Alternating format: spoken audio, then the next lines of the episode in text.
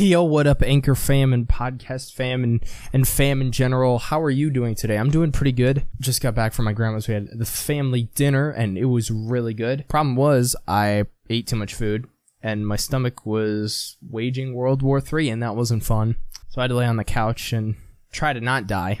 And I'm not dead, so good news there at least. Got all my stuff down on my lists, which is good. Yay. Went on a walk today instead of lifting weights because I almost had a mental breakdown because worked from 7:30 to like 2. Got home around 2:30 because I had to take my friend home to his house after work.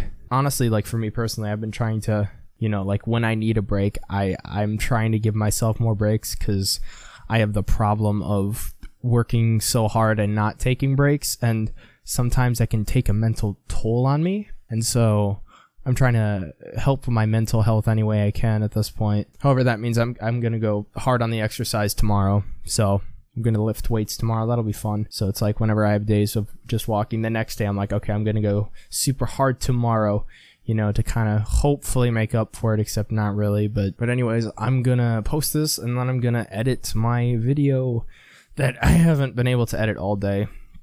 So it's good to kind of like relax, chill out, and edit this video. There are some scenes that I still need to record that haven't been put in the video yet, so I'm kind of like skipping over those parts and editing like the rest of it. So that's what I'm currently doing because I still need a one scene from this one guy, and then I need to record some scenes. I'll probably do it tomorrow because it'll be light out and it'll make more sense.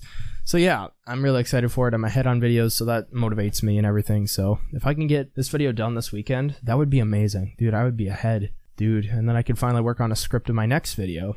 Thank you for listening, and I will see you tomorrow.